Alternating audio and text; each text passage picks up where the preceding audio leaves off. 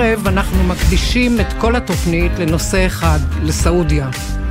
לבחון איפה היא עומדת ביחסי החוץ, בין השאר גם עם ישראל, ללמוד קצת יותר על דמותו ואישיותו של יורש העצר מוחמד בן סלמן, לשוחח עם שני ישראלים שהספיקו או הצליחו לבקר בסעודיה, ולבסוף, איך לא, לחזור לעניין הנשים והתרבות שעוברת מהפך מאוד גדול. עד עכשיו סעודיה אה, החזיקה וממשיכה להחזיק בתואר ערש האסלאם, ממלכה סגורה, מחמירה ומסוגרת, אבל היום כבר נראה, דברים נראים אחרת. וכמובן ממלכת הנפט. והנה, רק עכשיו נודע ששר התיירות חיים כץ הגיע היום לביקור רשמי בסעודיה, ובשבוע הבא שר התקשורת שלמה קרעי וחבר הכנסת דוד ביטן מגיעים. שלום עדיין לא, נורמליזציה אולי מתחילים בצעדים זהירים. אבל קודם כל אנחנו עוברים לכתבנו הצבאי דורון קדוש שידווח על מה שקורה בעזה. עזה מול ישראל. כן, שלום סמדר, ערב טוב. אז אה, למעשה הערב ברצועת עזה בדיוק אה, ממש תסריט חוזר של כל מה שראינו במהלך כל השבוע וחצי האחרונים, למעשה מאז ערב ראש השנה. גם הערב התפרעויות אה, של מתפרעים פלסטינים בגבול הרצועה. הערב זה היה קצת יותר ממאה מתפרעים בשני מוקדים עיקריים, באזור רפיח ובאזור מעבר קרני במרכז הרצועה. וצריך להגיד סמדר שגם הערב, כבר זה היום החמישי ברציפות, שצה"ל תוקף אה, ברצועת עזה. אה, גם הערב מה שנבחר לתקוף זה עמדה צבאית של חמאס שנמצאת על גבול הרצועה, שזה למעשה המדרג הנמוך ביותר של אה, תקיפות, של תגובות צבאיות של הצבא. ואנחנו למעשה רואים את התגובה הישראלית כאן מתחלקת לשניים. מצד אחד, אנחנו רואים את התקיפות האלה, שחיל האוויר שולח מל"טים לתקוף את אותן עמדות חמאס על גבול הרצועה. אלה התגובות הצבאיות, הן מדודות מאוד, מתונות מאוד, מדובר על עמדות ריקות. באף אחת מהתקיפות האלה לא היו נפגעים בקרב אנשי חמאס או בקרב המתפרעים, ומנגד יש את התגובה האזרחית שישראל מפעילה בעזה, שזה סגירה של מעבר ארז. גם היום, כבר 12 ימים ברציפות, מאז ראש השנה, מעבר ארז סגור לכניסת פועלים, ואותם 18 אלף פועלים עזתים שמחזיקים בהיתר עבודה בישראל לא יכולים להיכנס ולעבוד בארץ, ולמעשה, למרות שישראל מפעילה את שני הכלים האלה, גם הצבאי וגם האזרחי, היא עדיין לא מצליחה לרסן את ההתפרעויות. חמאס ממשיכה לאפשר באופן מלא את ההתפרעויות ערב אחרי ערב על הגדר, בלוני תבערה גם היום, ירי לעבר כוחות צה"ל במהלך הימים האחרונים, היום גם עמדה צבאית שהוצתה באמצעות בקבוק תבערה על גבול הרצועה, ולמרות כל המאמצים הישראליים אין עדיין הצלחה להפסיק את הדבר הזה, כנראה שישראל תצטרך לעשות כאן צעדים נוספים כדי למצוא פתרון לסוגיה. יש לי רושם, דורון, שאנחנו נשמע ממך בקרוב. יכול תוד... מאוד להיות. תודה רבה. תודה. ועכשיו אנחנו חוזרים לתוכנית. הערב, כשכל התוכנית מוקדשת לסעודיה, אני מציעה לפתוח בדמות שמסמלת את הממלכה יותר מכל. אני לא יודעת אם מסמלת היא ההגדרה המדויקת, נכון יותר לומר, הדמות שמושכת תשומת לב בינלאומית, ואני מתכוונת כמובן ליורש העצר מוחמד בן סלמן. ערב טוב לפרופסור עוזי רבי, ראש מרכז דיין לחקר המזרח התיכון באוניברסיטת תל אביב. ערב טוב, סמדר. אתה מסכים איתי שתוכנית כמו שלנו, שמוקדשת כולה לסעודיה, צריך לפתוח במוחמד בן סלמן? ללא ספק בכלל. אני גם חושב שהוא הוא אטרקציה, הוא מושך הרבה הרבה מאוד תשומת לב מחוץ לסעודיה ובתוכה. ואפשר לומר שהוא חתום על מהלך דרמטי שבו הממלכה הסעודית שוברת לכיוון אחר ביחס למאה ה-20. אין ספק, כזאת לא הייתה, הוא עוד לא מלך, אבל הוא בעצם יורש עצר מאוד דומיננטי, כי אביו, אה, בוא נאמר, אה, בחצי המלך סלמן. המלך סלמן, ואנחנו מדברים על מוחמד בן סלמן, מה שקרוי במערב MBS, אנחנו כמובן מקבלים כאן את הדמות שבמידה רבה קובעת כאן את הקצב. אדם צעיר בן 38, כזה דבר באמת עוד לא ראינו בסעודיה. את יודעת, בחברות כאלה שבטיות... לא רק בסעודיה, אני חושבת שבעולם כולו אנחנו מתקשים למצוא... שכן. מנהיגים נכון, ב- בגיל בחברות, כזה. בחברות פטריארכליות, המלכים של המאה ה-20 בסעודיה היו בדרך כלל 80 פלוס ודברים מהסוג הזה. כאן אנחנו מקבלים מישהו שיש לו פרוספקט של עוד 40 שנה להיות מלך או משהו כזה, והוא מתכתב עם המאה ה-21 ברמה הטכנולוגית והכלכלית בצורה שבאמת לא מותירה מקום לספקות, יש לו כאן כיוון, ואני חושב שסעודיה נצבעת אה, בצורה קצת אחרת תחת מנהיגותו של בן סלמן. אני הייתי אומרת שבן סלמן בשש שנים האחרונות עבר גלגולים מורכבים, ואני אזכיר רק את רצח העיתונאי ג'מאל חשוקג'י, את הביקור המוזר של הנשיא ביידן בממלכה, את היחסים הצוננים בינו לבין המארח, בן סלמן, ועכשיו הריאיון המיוחד כל כך של בן סלמן לרשת פוקס האמריקאית שבה הוא בבת אחת, קודם כל מדבר אנגלית, לגמרי לא רע, מתבטא כמו מלך העולם וחושף פרטים, אבל עדיין לא את כל הפרטים. נכון, ובן סלמן עשה הרבה פאולים, הזכרת חלק מהם, תוסיפי את מלחמת תימן, תוסיפי את ליל הסכינים הארוכות במשפחת המלוכה, הבן אדם בעצם שולח מסר מאוד מאוד חריף לנסיכים במשפחה הזאת, וזו לא משפחה של עשרות נסיכים, זו משפחה של אלפי נסיכים. אה, אומר בסופו של דבר שהוא כאן means אה, business, הוא בא לעבודה במונחים פוליטיים, ואנחנו מקבלים כאן הרבה מאוד דברים, אבל הריאיון האחרון בפוקס ניוז, אגב, בפעם הראשונה שלו, באנגלית. ראיון בשפה האנגלית, פעם ראשונה בשפה האנגלית ראיון. ניכר שהוא כזה. לקח אה, שיעורים פרטיים בזמן האחרון. נכון, נכון. אגב, אני רוצה להגיד משהו על הילדות שלו. זה לא מסוג הנסיכים שישר יצאו ללמוד בארצות הברית וכך הלאה. כן. הוא לא עזב את הממלכה. גם כשהוא עשה תואר במשפטים, הוא עשה את זה באוניברסיטה הסעודית. הוא הבן הבכור של אבא, והוא היה קרוב מאוד למוקדי הכוח. את צריכה לזכור שסלמן המלך היה במשך חמישה עשורים בתפקיד מאוד חשוב בסעודיה, זה נקרא המושל של מושל. של ריאד, כן. בדיוק, והוא היה כאן בעצם האדם המרכזי, אה, מוחמד בן סלמן נו הבכור, למד את הדברים, פגש אנשים, ראה מקרוב בעצם את הדברים שהוא חושב שצריך בעצם לתת עליהם את הדעת, וזה העניינים של הטכנולוגיה, הכלכלה, כלכלת הנפט וכך הלאה, הוא שתי מסקנות. בסופו של דבר בצבצו אצלו בשנים האחרונות בצורה מאוד ברורה. קודם כל, גט כריתות לאסלאם קיצוני. אתה לא יכול לשים את סעודיה על הגלגל הכלכלי, לפתח אותה ולהביא לשגשוגה, כשיש לך בסופו של יום בבית בעצם אה, עשבים שוטים שעלולים לתת אה, בצורה כזו או אחרת אה, פרשנות דוגמטית פוריטנית להרבה מאוד דברים בנושא של האסלאם שראינו אותם במאה ה-20.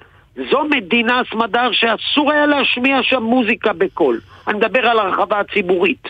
ראינו מה היה עם הנשים. כל הדברים האלה הפכו אותו גם לסוג של רפורמטור הייתי אומרת חברתי. שממש בימים אלה סעודיה עדיין נמצאת בתקופת דמדומים, במעבר לקראת סעודיה במעבר, חדשה. נכון. נכון, נכון, נכון, יש כאן מעבר, המעבר ממהו, ממוטאוועה, זה משטרת מוסר והרבה מאוד דברים פוריטניים ודוגמטיים. בן סלמן מרופף פה בנהיגה של אנשים, בבתי קולנוע, במניעת תופעת נישואים של ילדים, הרבה מאוד דברים שצריכים לקבל אוורור, והראיה היא שהרבה מאוד צעירים, הרבה מאוד צעירים בסעודיה, וזה דבר שקשה אה, שלא להתפעל ממנו, כי זו בכל זאת חברה פטריארכלית. ונזכיר שמספרם של הצעירים בסעודיה גבוה מאוד, בערך 70 אחוז. ג- נכון, גבוה מאוד, זה שני שליש מהאוכלוסייה כן. פלוס מינוס. אנחנו רואים אותו בעצם נמצא בהרבה מאוד אירועים כאלה. אה, הרבה פעמים צעירים מבקשים ומצליחים להצטלם איתו, והוא ב, אה, ב, במידה רבה אדם שהייתי קורא לו כך. אופורטוניסט כן, מקיאווליסט גם כן. אדם שלא קל בסופו של דבר להתנהל מולו. אבל הוא יוצר פה סוג של רפורמציה חברתית בדברים שאמרתי, ויש לו משהו שאנשי מערב יסכימו על זה, אמרו את זה הרבה לפני רצח חשוקג'י, אבל הרבה פעמים שמעתי את המושג לגביו, ויש לו vision. האיש הזה הוא ויז'נרי. וזה נורא חשוב, סמדר, להבין שבעצם הוא מסתכל על 2030, משם על 2050, ורואה סעודיה אחרת, וכאן, לדעתי, קבור הכלב. כאן בעצם זו הסיבה האמיתית שאיתה הוא משנה את הכיוון של ההגאים והולך למקום שאנחנו רוצים לדבר עליו. עכשיו, אני רוצה לשאול אותך, כשאתה לוקח את האלמנטים שמרכיבים את סדר היום שלו, את לוח הזמנים של יורש העצר הסעודי, מה אתה רואה? למי הוא מקדיש יותר תשומת לב? למה שקורה בתוך סעודיה או למדיניות החוץ, ואל תגיד לי גם וגם. כשאני אומרת מדיניות החוץ, זה... גם, רגע. אני רציתי להגיד לך גם וגם, אבל אני אגיד רגע, לך משהו. רגע, כשאני אומרת מדיניות חוץ, אני מתכוונת לאיראן, סין, רוסיה, ארצות הברית וגם ישראל. לא, הוא לא יכול, תראי, זה הא בהא תליא, הוא גם הסביר את זה.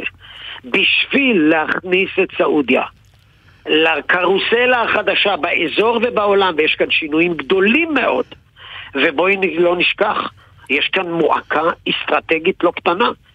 הם לא מאמינים בביידן ובאמריקאים, יש להם הרבה ספקות לגביהם.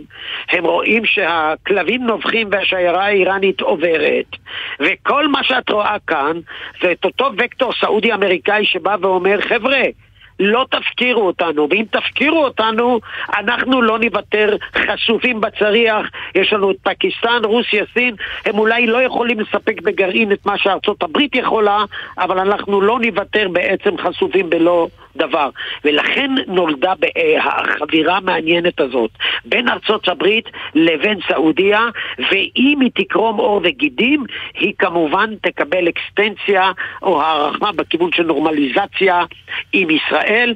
זה באשר לחוץ. תראי, הוא אמר גם דברים מאוד מאוד קשים על איראן. תקשיבי, הוא דיבר על חמינאי כן, כן, כן, אני זוכרת את זה. התיכון.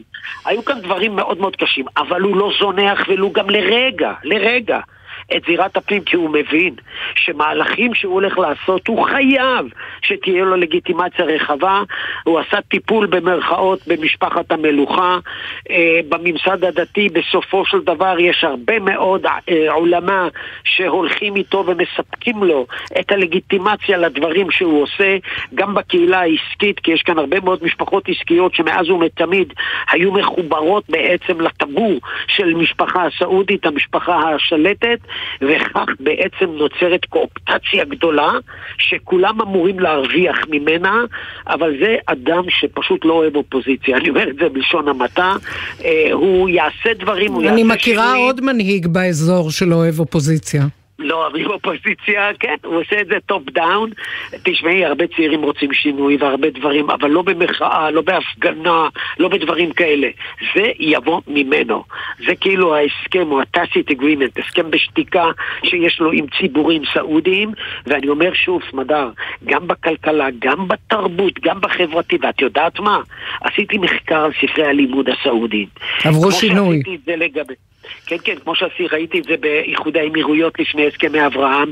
אתה לא משנה בן יום, בטח שלא מדינה כבדה כמו סעודיה.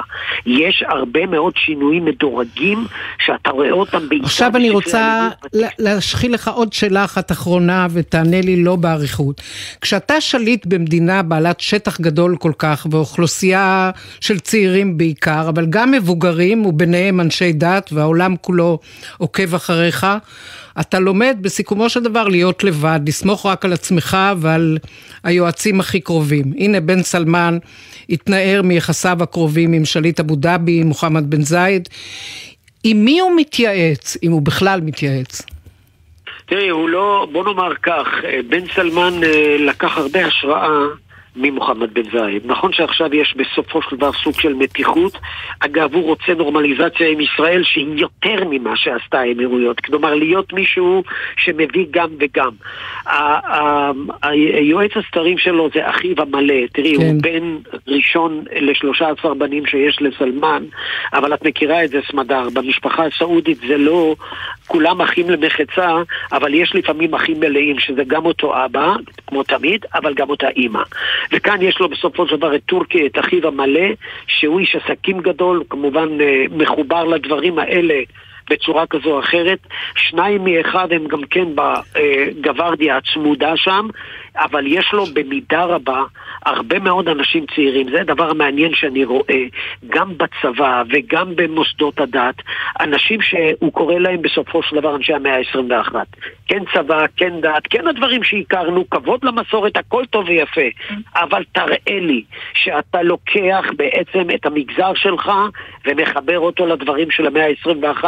אין לנו זמן לציין את זה, אבל זכרי סמדר דבר אחד, זו מדינה וזה שליט שיודע שהוא יצטרך את הדברים שאחרי הנפט, הוא יצטרך את המדבור, הוא צריך את האקולוגיה, הוא צריך את המומחיות. למזלנו, כשהוא מסתכל על העתיד שלו, ישראל היא בגוד גייז ולא בבד גייז, ואני חושב שאם טוב, אני חושבת שבגוד גייז לישראל אנחנו חייבים, חייבים להפסיק, אבל זה היה מרתק. תודה רבה, פרופסור עוזי רבי. תודה רבה לך, מדע. תודה רבה. נבדוק עכשיו את סעודיה מול העולם. ערב טוב לאלוף במיל יעקב עמידרור, לשעבר ראש המטה לביטחון לאומי, וכיום חוקר במכון ירושלים לאסטרטגיה וביטחון. שלום, ערב טוב. אתה עוסק בנושא הסעודי, אני יודעת, כבר שנים ארוכות. ניסיון וותק ארוך מאוד הספקת לצבור. בוא נתחיל בשאלה, איזה סוג ממלכה מצפה לנו? מרתקת, מסובכת, מפחידה, מאתגרת? מה מצפה לישראלים אם יגיעו בממלכה הזאת? קודם כל, אני חושב שכדאי לדעת שאנחנו לא באמת יודעים איך מתקבלות שם החלטות. אנחנו לא יודעים מי בתוך המעגל הסגור שבתוכו מתקבלות ההחלטות, ואנחנו לא יודעים איך מתקבלות ההחלטות. ולפעמים זה החלטות אישיות, לפעמים זה החלטות בקבוצה, לאחר התייעצות, בלי התייעצות. אני מהשנים שבהם הייתי אחראי במודיעין על אה, סעודיה, ולאחר מכן סעודיה הייתה אחת המדינות שהייתה, שעסקנו בהן במזרח התיכון.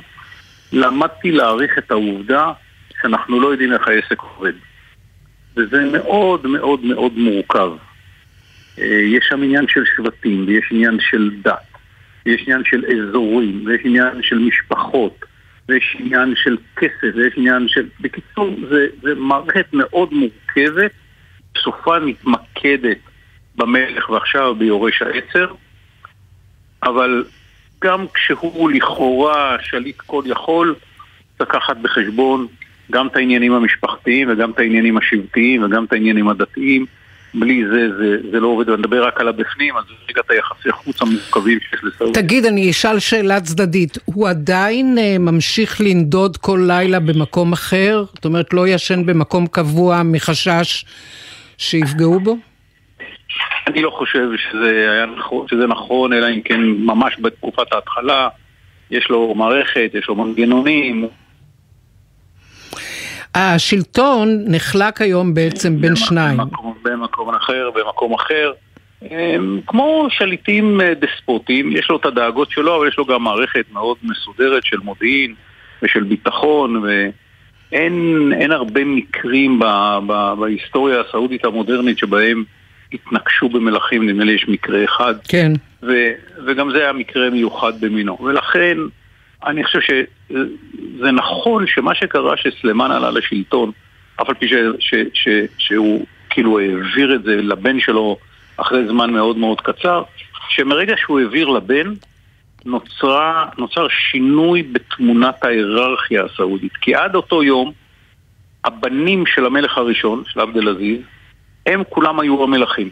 והבנים שלהם היו באותה רמה, כולם, כל הבני דודים. וסלמן הוא בעצם האחרון.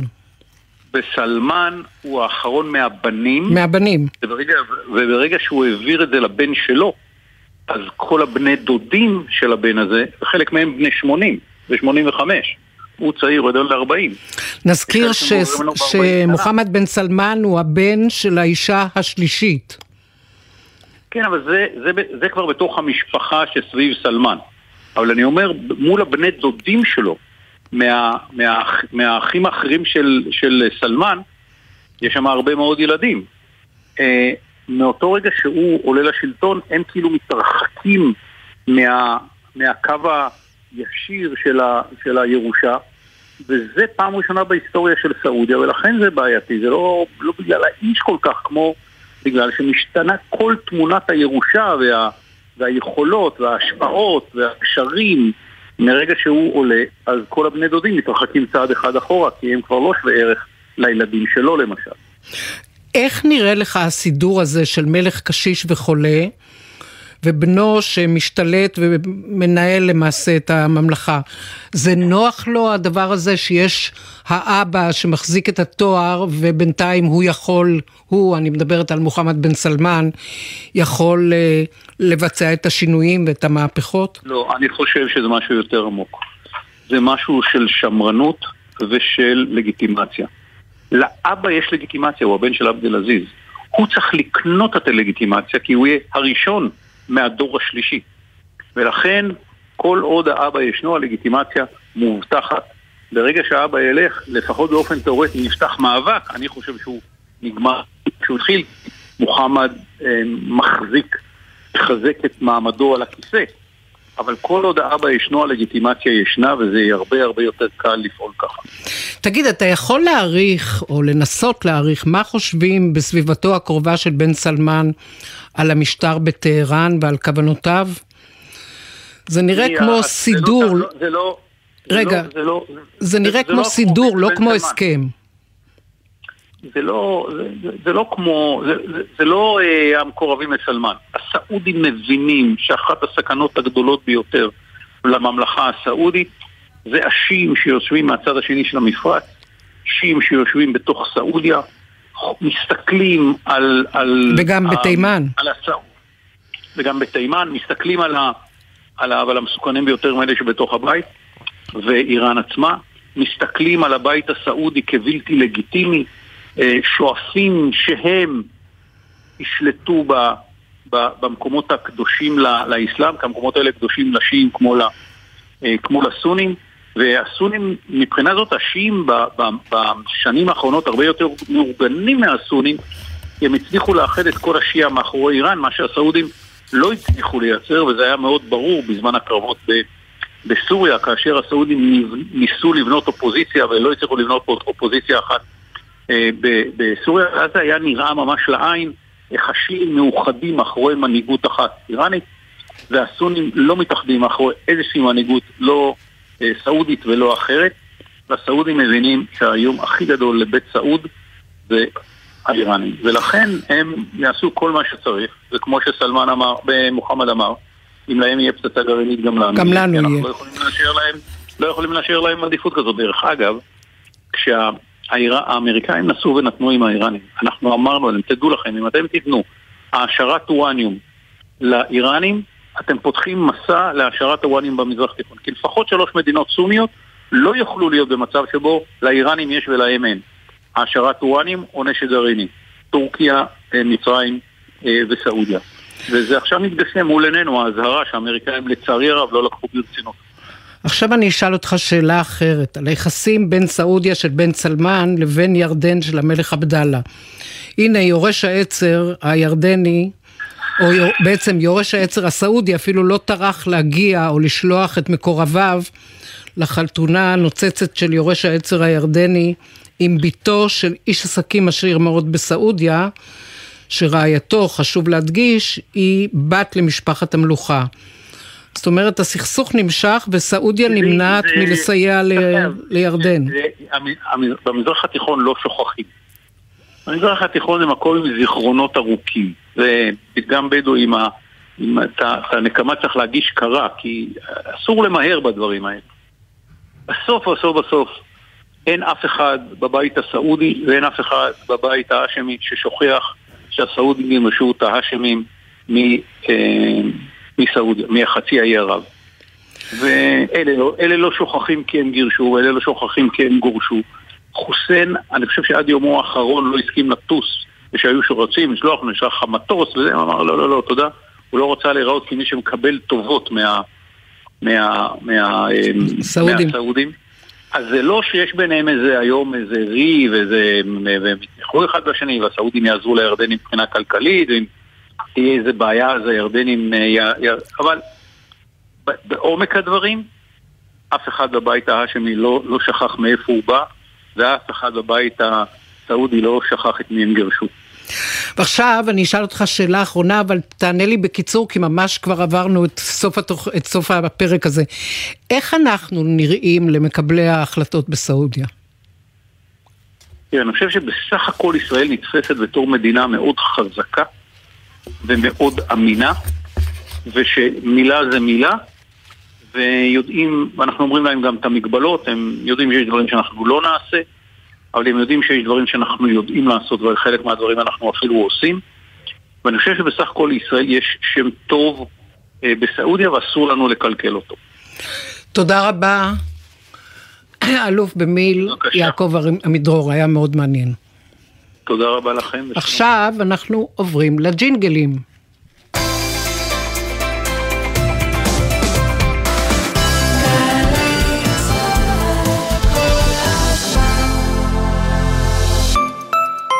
שלום, כאן אביב אלוש. 50 שנה עברו מאז אותו יום כיפור שבו רעדה האדמה תחת רגלינו.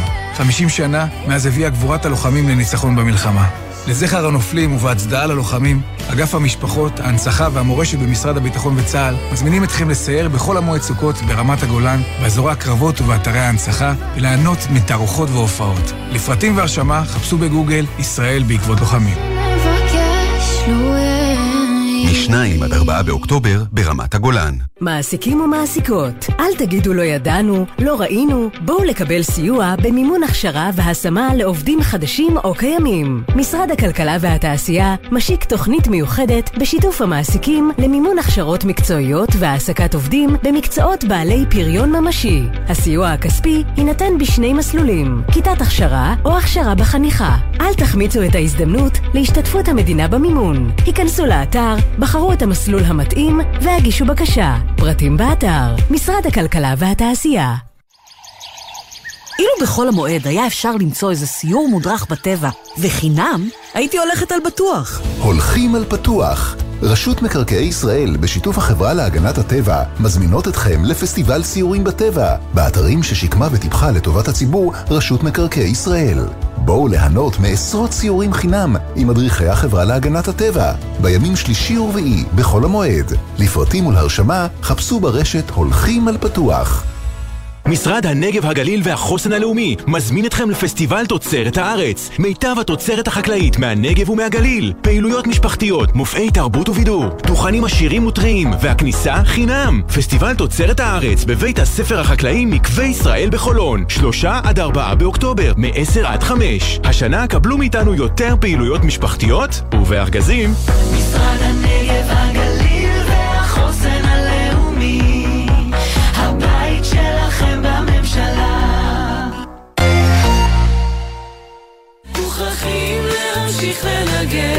מוכרחים להמשיך לנגן. מופע לציון יובל למלחמת יום הכיפורים. אומנים ותיקים לצד צעירים, מבצעים ומחדשים שירים שחוברו בתקופת המלחמה. בהשתתפות ירדנה ארזי, יהורם גאון, שירי מימון, הראל סקאט, רמי קליינשטיין, משי קליינשטיין, מקהלת שרונית והלהקות הצבאיות. במסגרת פסטיבל עין גב סובב כנרת. שני, שמונה וחצי בערב, אמפינמל עין גב ובשידור חי בגלי צה"ל. עכשיו, בגלי צה"ל, סמדר פרי עם רצועת הביטחון. הבית של החיילים, גלי צה"ל. אייל ולדמן הוא איש הייטק בכיר מאוד, מוכר ופעיל. ערב טוב. ערב טוב, סמדר. אה, הנה, ביוני האחרון הגעת לסעודיה, זאת הסיבה שאתה נמצא פה בתוכנית עם מזרחנים, עם מומחים למזרח תיכון. ספר קודם כל באיזו דרך, באיזה דרכון. אני הגעתי עם אה, דרכון פולני, אבל אה, בהחלט ידעו שאני ישראלי ומאוד העריכו וזה עורר הרבה סקרנות והרבה עניין ויצר הרבה מפגשים אה, מעניינים בסעודיה. מפגשים עם זרים או מפגשים עם מקומיים או מעורבב? גם וגם. נפגשתי שם עם אה, הרבה בכירים סעודים, עם אה, חבר'ה מבחריין, פלסטינאים ומעוד מדינות גולף נוספות, ואפילו אני חושב שיש שם פלסטינאי או אחד או שניים.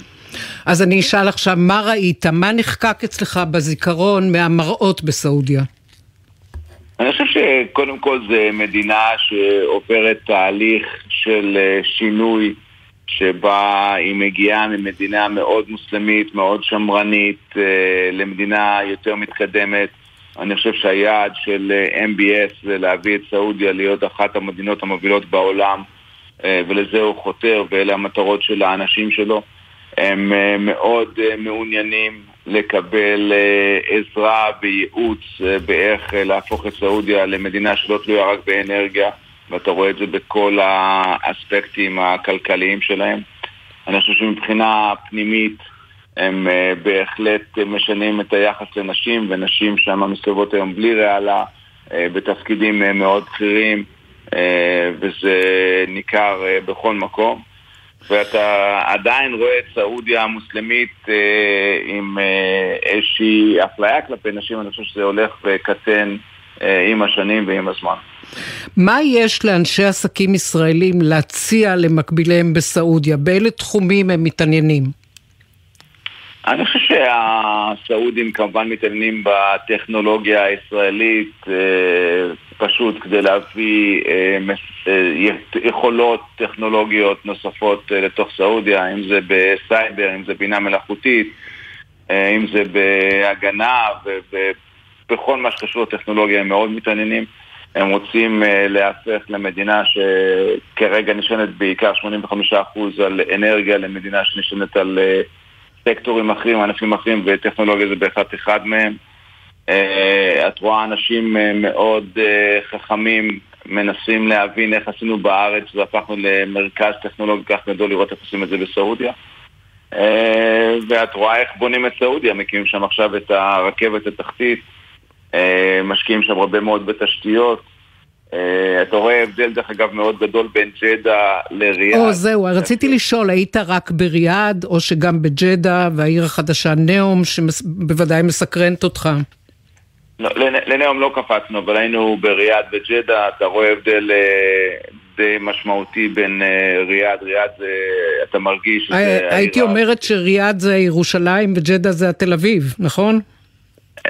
ריאד, כן, משהו כזה, בדיוק כמו אבו דאבי ודובאי באמירויות. כן. את רואה ש, שבריאד זה המרכז הממשלתי, חלק ממרכז העסקים, בג'דה יש הרבה יותר אפשרויות לבילויים, לדברים נוספים, יש שם את המסלול מרוץ של הפורמולה 1 וכולי. לנאום לצערי עוד לא הפסקנו, עוד לא הספקנו לקפוץ, אבל נקפוץ בנסיעה הבאה.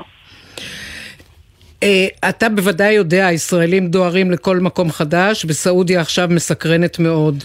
אבל בכל זאת, זאת לא דובאי, לא אבו דאבי ואפילו לא קטאר, זה ערש האסלאם גם היום. אתה הרגשת את הדבר הזה? אתה מרגיש את זה פה ושם, אתה בהחלט רואה את העוצמה של מכה עם הנהירה השנתית לעלייה לרגל במכה של המוסלמים מכל העולם. והם מודעים, בהחלט אתה מרגיש שזו מדינה מוסלמית, למשל לנשים לא יכלו לרדת ולהתאמן בחדר כושר ולא יכלו להיות איתנו בספה. ובהחלט הרגשת את ההפרדה הזאת בין נשים וגברים בכמה מקומות, לא היה אלכוהול בצורה גלויה אלא רק במסיבות פרטיות ראיתי אלכוהול. אבל בהחלט אתה רואה צמאון של הסעודים למגע עם ישראלים הם לא יקפצו לפני ש-MBS ייתן אישור להרבה דברים, אבל בהחלט יש מגעים כבר בדיונים והרבה דברים, אבל הם מחכים עדיין לאישור סופי של MBS, זה באמת להתקדם בקצב יותר מהיר. בסוף אני אזכיר את חברנו המשותף בשאר מסרי הפלסטיני, מייסד העיר הוואבי בגדה המערבית. מה הוא אומר לך על עתיד היחסים בין ישראל לסעודיה? זה מעניין לשמוע דווקא ממנו. לא, לא, בשאר ואני לא החלפנו על זה מילים, לא דיברנו. אני חושב שהפלסטינאים מאוד מאוכזבים מזה שמשאירים אותם מאחור. אני חושב, אני שמעתי מבשאר כן דברים לגבי האמירתים, שהם ציפו שהאמירתים יחכו עד שיעשו הסכם עם הפלסטינאים לפני שיעשו הסכם עם ישראל, מה שהאמירתים לא לקחו ברצינות. אבל אתה רואה שהפלסטינאים רוצים, מבחינתם, בפרספקטיבה שלהם בהחלט בצדק, שהם רוצים להיות אלה שנמצאים במרכז ודואגים קודם כל להסכם עם פלסטינאים לפני הסכם נורמליזציה עם סעודיה. לעומת זאת הסעודים והאמירתים הם אומרים שכבר אה, חיכינו הרבה מאוד שנים כדי שנוכל לעשות סדר עם הפלסטינאים. הם אומרים לפעמים דברים במסגרות מאוד סגורות שבאיזשהו מקום יש להם אכזבה מהפלסטינאים. הם הזרימו הרבה מאוד כסף לפלסטינאים והם לא יודעים לאן הכסף הזה הלך.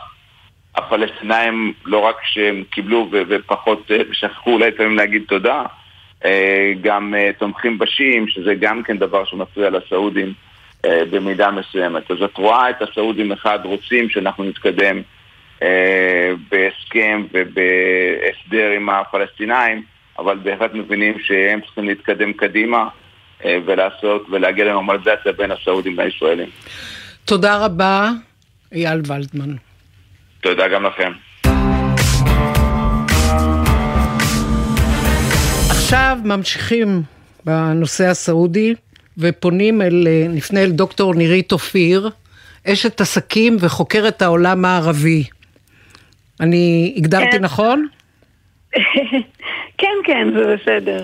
אה, ערב טוב סמדר. לפני שנתחיל בסיפורך המדהים, אני מבקשת שתציגי את עצמך. תבחרי מה שאת רוצה לספר עלייך ובנושא הסעודי.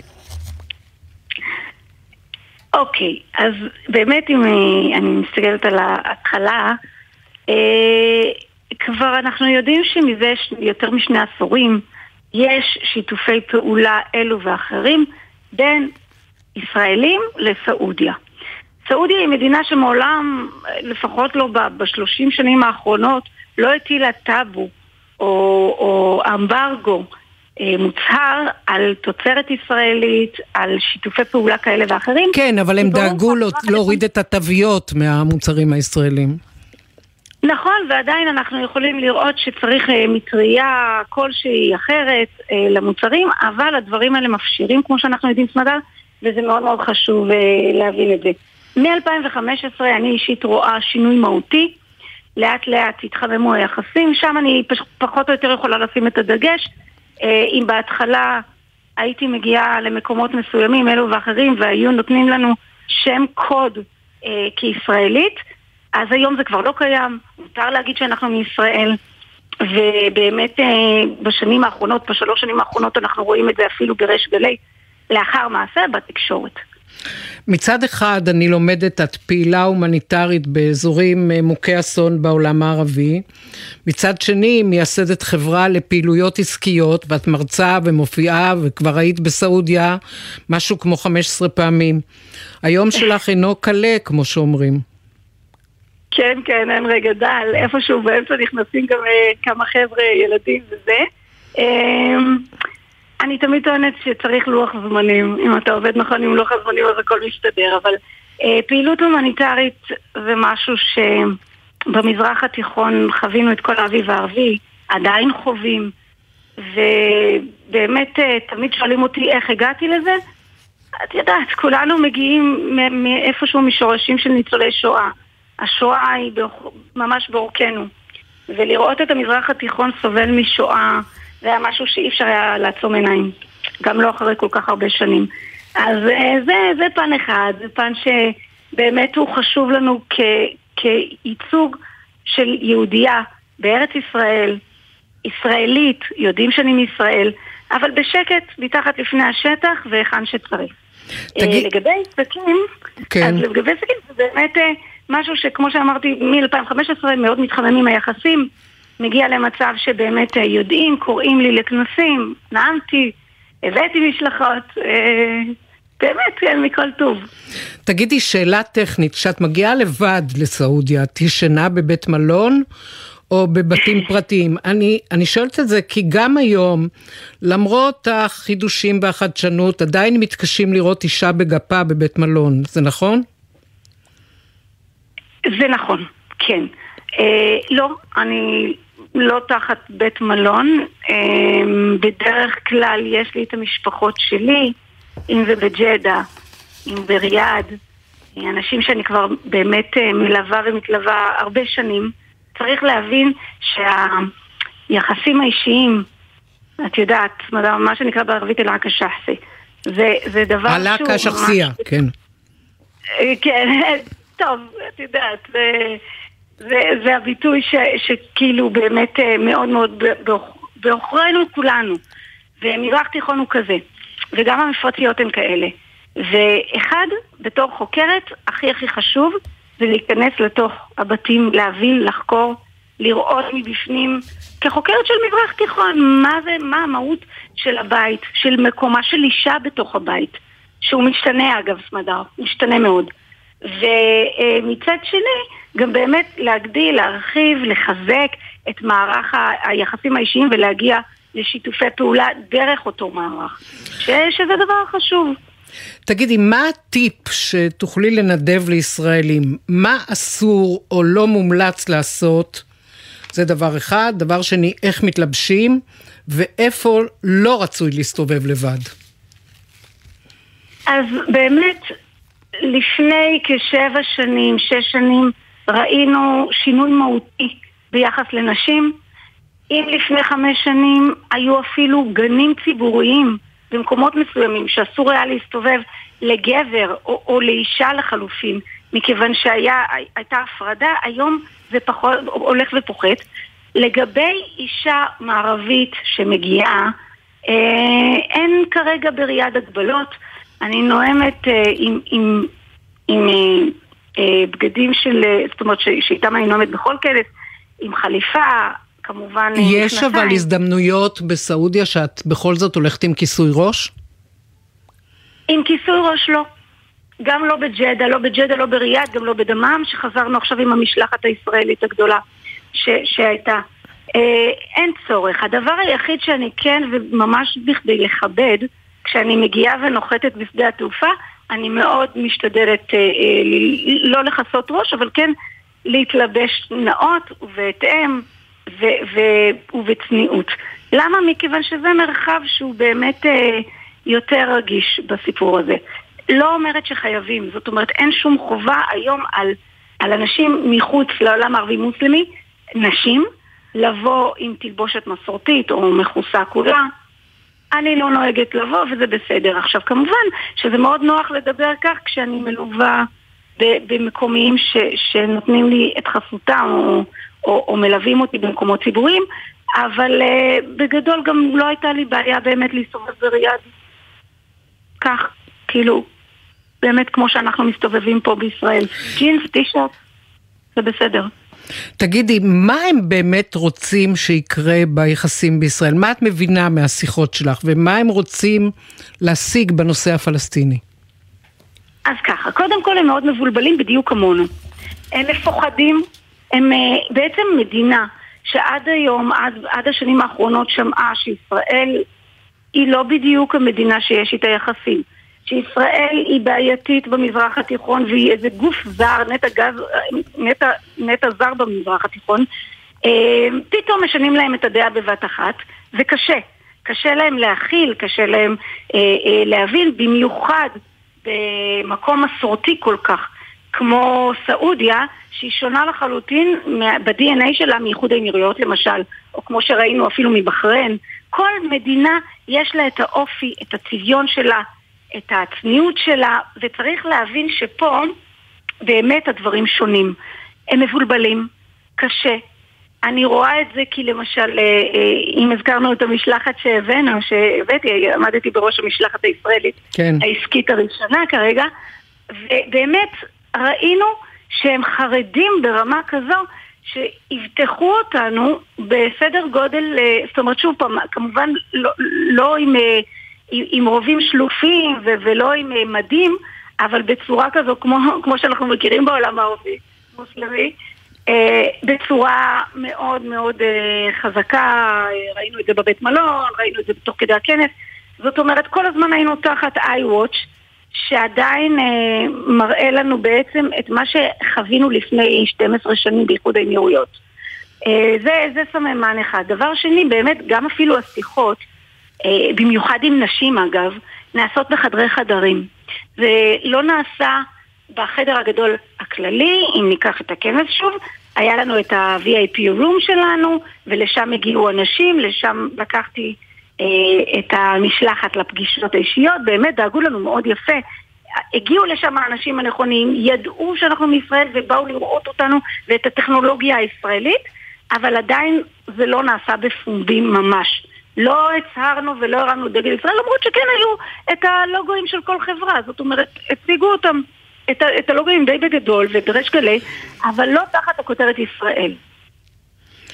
אני חושבת שפה אנחנו נפסיק, אבל אני מבטיחה להמשיך ולטלפן אלייך ולשמוע כי זה מרתק. תודה רבה, דוקטור נירית אופיר. תודה רבה.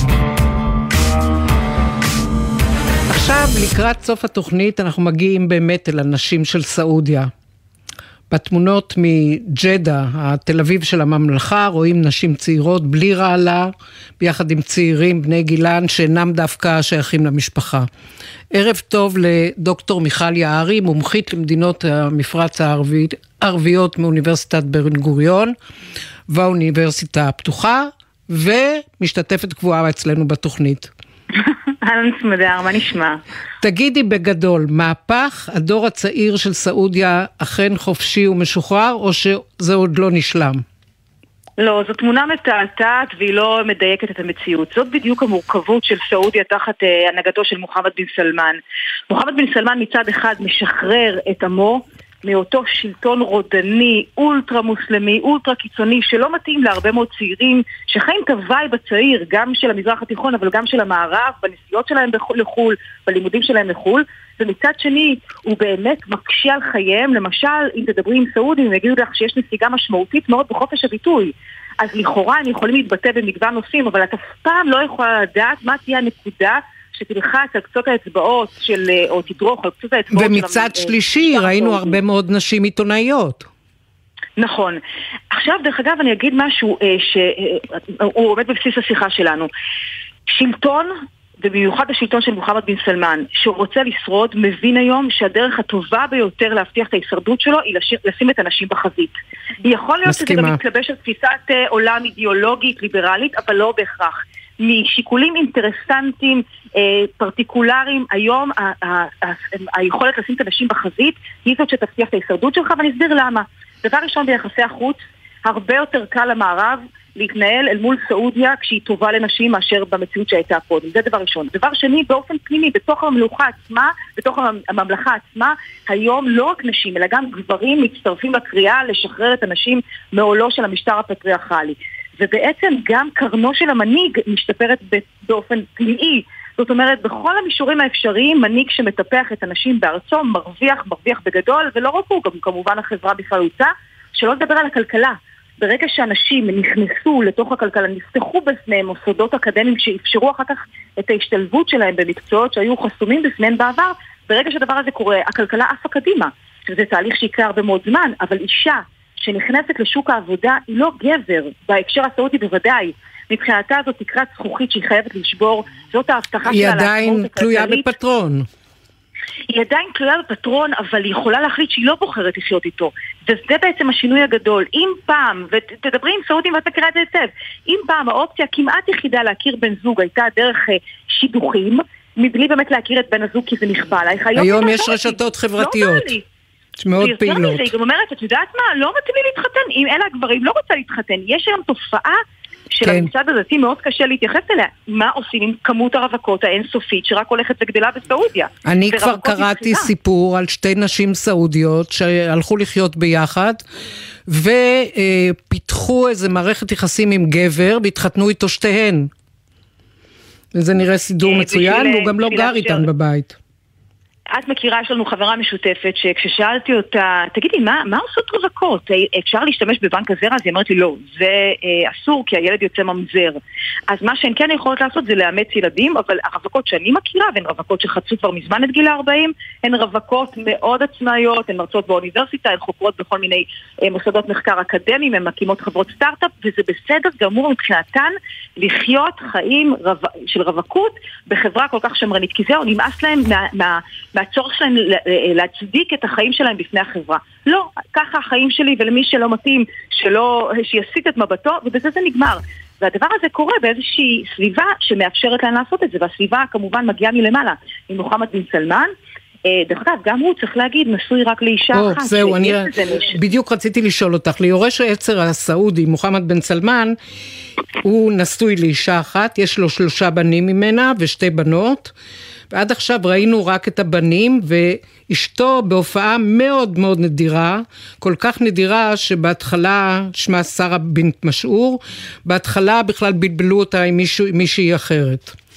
כן. אה, אני לא חושבת שזה דבר, אני חושבת שהפרטיות שלהם אה, היא לגיטימית לחלוטין, וכל אה, בית מלוכה בוחר את ההתנהלות שלו.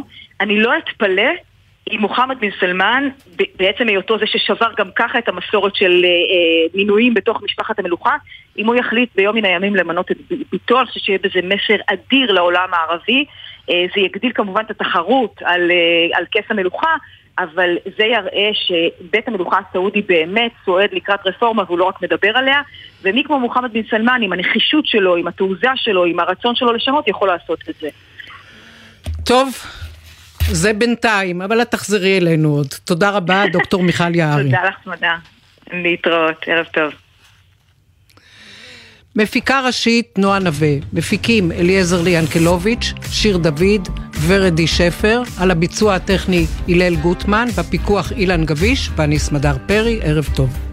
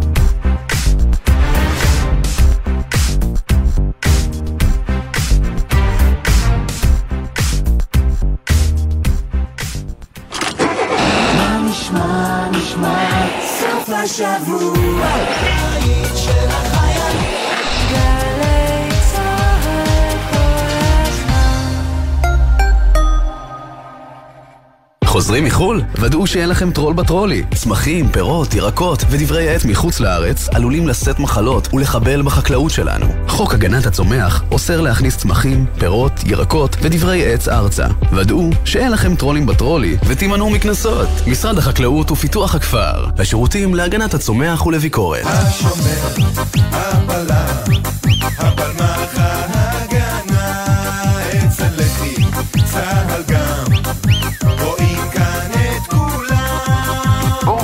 הבלמח למוזיאונים של משרד הביטחון להכיר את ההיסטוריה של היישוב העברי מראשית הציונות ועד הקמת מדינת ישראל וצה"ל. תערוכות וסיפורי גבורה במוזיאונים של משרד הביטחון ברחבי הארץ.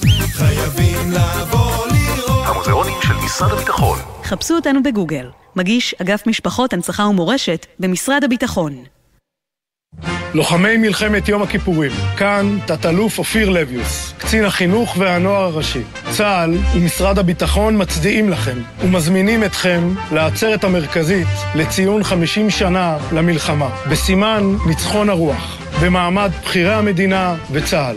העצרת תתקיים באתר יד לשריון בלטרון בי"ב בתשרי תשפ"ד 27 בספטמבר 2023 ב-6 בערב. הסעות תצאנה מכל רחבי הארץ. לאישור הגעה ותיאום הסעה יש להתקשר למספר 1111 שלוחה 6 מ-8 וחצי בבוקר עד 6 בערב. נתראה באירוע. מוגש מטעם אגף משפחות הנצחה ומורשת במשרד הביטחון ומפקדת קצין החינוך והנוער הראשי. באחוות לוחמים נתראה בעצרת. שלום, כאן אביב אלוש. 50 שנה עברו מאז אותו יום כיפור כשבו רעדה האדמה תחת רגלינו. 50 שנה מאז הביאה גבורת הלוחמים לניצחון במלחמה. לזכר הנופלים ובהצדעה ללוחמים, אגף המשפחות, ההנצחה והמורשת במשרד הביטחון וצה"ל מזמינים אתכם לסייר בכל המועד סוכות ברמת הגולן, באזורי הקרבות ובאתרי ההנצחה, וליהנות מתערוכות והופעות. לפרטים והרשמה חפשו בגוגל ישראל בעקבות לוחמים. משניים עד ארבעה באוקטובר ברמת הגולן. אופ, אני רעבה. מתי כבר מגיעים? מתי יוצרים לארטיק? אני צריך לשירותים! איפה קבעת איתם? מוכר לכם.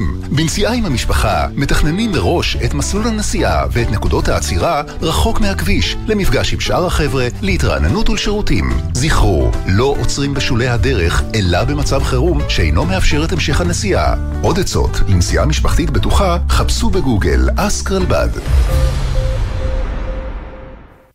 האם חשבתם פעם עד כמה האזנות סתר נפוצות בארצנו? אני לא זוכרת תיק בלי האזנות סתר. איך קרה שאלפי ישראלים מצאו את עצמם מכורים למשככי כאבים? זה הפך להיות תלות טוטאלית. או איזו עזרה מהמדינה מקבלות משפחות הנעדרים האזרחים בארץ? כולנו נמצאים לבד המערכת הזאת.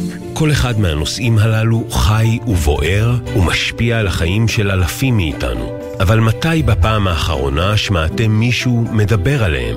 בדיוק לשם כך יצרנו את התחקיר. גלי צה"ל בשיתוף פעולה עם שומרים צוללים בכל פרק בהסכת אל התופעות המסעירות ביותר, אך הנסתרות והרחוקות מהכותרות היומיומיות. התחקיר, בהגשת עמית תומר ורוני זינגר, בכל זמן שתרצו באתר וביישומון גל"צ גלגלצ, ובכל מקום שאתם מאזינים להסכתים שלכם.